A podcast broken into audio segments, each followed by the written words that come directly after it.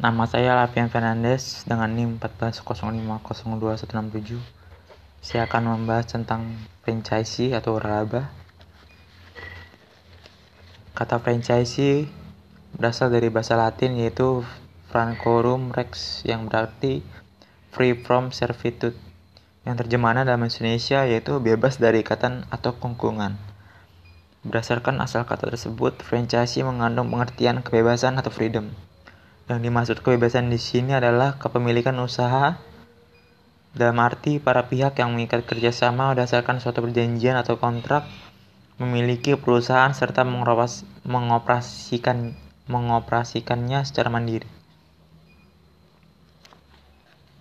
Hal yang hal yang mutlak tidak bebas dalam kerjasama franchise adalah mengenai kepemilikan atau hak kekayaan intelektual (HKI), seperti merek, rahasia dagang, paten, hak cipta, dan sebagainya. HKI sepenuhnya dikuasai atau dimonopoli oleh pemiliknya dan hanya dipinjamkan kepada pihak lain guna dimanfaatkan secara komersial atau untuk jangka waktu tertentu. Jadi, pemiliknya bisa bisa bisa kita sebut franchisor meminjamkan kepada pihak lain atau yang membeli mereknya itu atau bisa dibilang franchise. Peminjaman dan penggunaan HKI utamanya merek atau brand oleh pihak lain tadi diatur dalam perjanjian lisensi. License agreement sedangkan waralaba oleh perjanjian waralaba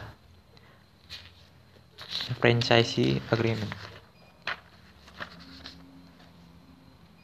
Merek atau dalam bahasa Inggris disebut trademark mempunyai pengertian yang sama dengan brand name yaitu tanda mark yang diberikan dilekatkan kepada suatu produk jasa untuk menunjukkan kekhususan dan perbedaannya dengan produk atau jasa lain. Brand name berbeda dengan nama generic, generic name. Contohnya hamburger adalah nama generik, tapi McDonald adalah brand name. Nama generik menunjukkan suatu kategori dari produk atau jasa. Sedangkan brand name adalah versi khusus dari produk jasa generik yang ditawarkan oleh penjual khusus. Kita juga mengenal istilah nama dagang trade, trade name. Pengertian nama dagang agak berbeda dengan merek dagang, trademark. Nama dagang sering disebut dengan commercial name. Menunjukkan tidak selalu nama perusahaan yang menghasilkan produk. Contohnya Toyota, trade name, memproduksi Camry atau Avanza, trademark. Merek atau merek atau brand mewakili keseluruhan citra dan reputasi perusahaan serta kualitas produk atau jasa yang ditawarkan.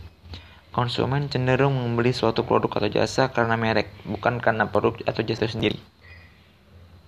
Merek adalah aset perusahaan yang sangat berharga, khususnya merek terkenal. Merek yang dimiliki citra positif dan bereputasi baik bisa dibeli dan dari dan dari masyarakat dengan harga yang mahal. Diperlukan waktu yang cukup lama atau dengan dan biaya yang tidak sedikit untuk membangun citra dan reputasi suatu merek. Salah, sat salah satu persyaratan bagi perusahaan yang ingin mewaralabakan bisnisnya ialah memiliki merek dagang yang dikenal luas, namun ada konsultan waralaba yang tidak mencantumkan merek sebagai persyaratan. Menurut mereka, citra merek dapat dibentuk bersama dengan praktik bisnis. Anggapan tersebut tidak salah, tapi penulis tetap beranggapan bahwa Merek seharusnya dijadikan salah satu persyaratan utama bagi perusahaan yang berminat mewaralabakan bisnisnya sebagai perwalaba. Mengapa? Karena merek yang terkenal dapat menjamin tersedianya pasar atau pelanggan. Lalu apa itu sistem bisnis?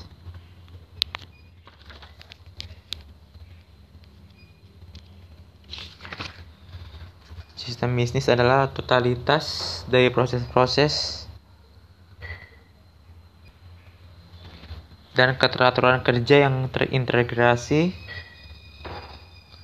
dalam manajemen atau organisasi, administrasi, keuangan, sumber daya manusia, pemasaran yang menghasilkan keluaran atau output produk jasa yang kualitasnya sesuai dengan standar yang ditentukan. Ada pula pihak yang mengatakan bahwa sistem bisnis itu adalah semua pengetahuan, prosedur, dan praktik yang membawa keberhasilan bagi suatu bisnis. Sistem, sistem bisnis dituangkan ke dalam bentuk SOP, standard operating prosedur, yang menjadi tuntutan bekerja dan berbisnis perusahaan.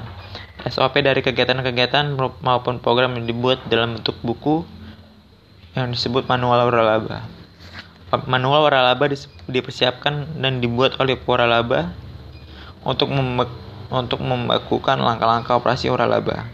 Maksud pembuatan manual ini ialah guna memberikan pedoman dan petunjuk kegiatan operasi waralaba. Manual berisi uraian rinci dan skematis tentang tata, tata cara, metode, dan sistem yang harus diterapkan oleh waralaba dalam, dalam mengoperasikan usahanya. Manual dibuat berdasarkan pada pengalaman kesuksesan waralaba Kepemilikan manual oleh waralaba merupakan pula salah satu kriteria hukum pasal 3 huruf C seperti yang dimaksud dalam PP nomor 42 tahun 2007. Oleh karenanya, setiap waralaba wajib memiliki manual waralaba sebagai dokumen yang dijanjikan dalam perikat dalam perikatan waralaba. Dengan demikian tidak dipenuhinya atau tidak dipatuhinya SOP akan melanggar perjanjian dan terkena sanksi.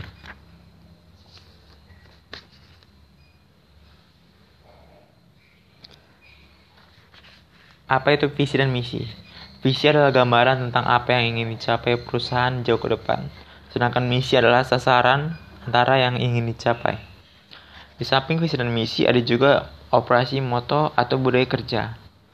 McDonald, contohnya McDonald terkenal dengan formasi QSCV, yaitu Quality Service Cleanliness Cleanliness Cleanliness Value Value semua orang yang bekerja di McDonald mulai dari yang paling bawah sampai dengan yang paling atas wajib menghayati dan melaksanakan operasi operasi, operasi moto ini. Operasi moto sebagai nilai-nilai dasar SOP harus dipahami, dihayati dan dilaksanakan dipraktikkan secara baik dan benar. Pimpinan perusahaan harus selalu memberikan contoh dan memonitori penerapan operasi motor serta memberikan sanksi kepada siapa saja yang tidak mempraktikannya dengan baik dan benar. Dalam setiap manual atau SOP, operasi motor contohkan tujuannya adalah untuk mengingatkan dan menegaskan bahwa basis kerja atau basis praktik bisnis adalah operasi motor tersebut. Pada tahap awal melakukan konsultasi dengan klien, penulis menekankan penulis selalu menekankan pentingnya visi, misi, dan operasi motor ini karena pemilik dan pemimpin harus mempunyai itu semua. Sekian dari podcast saya. Terima kasih.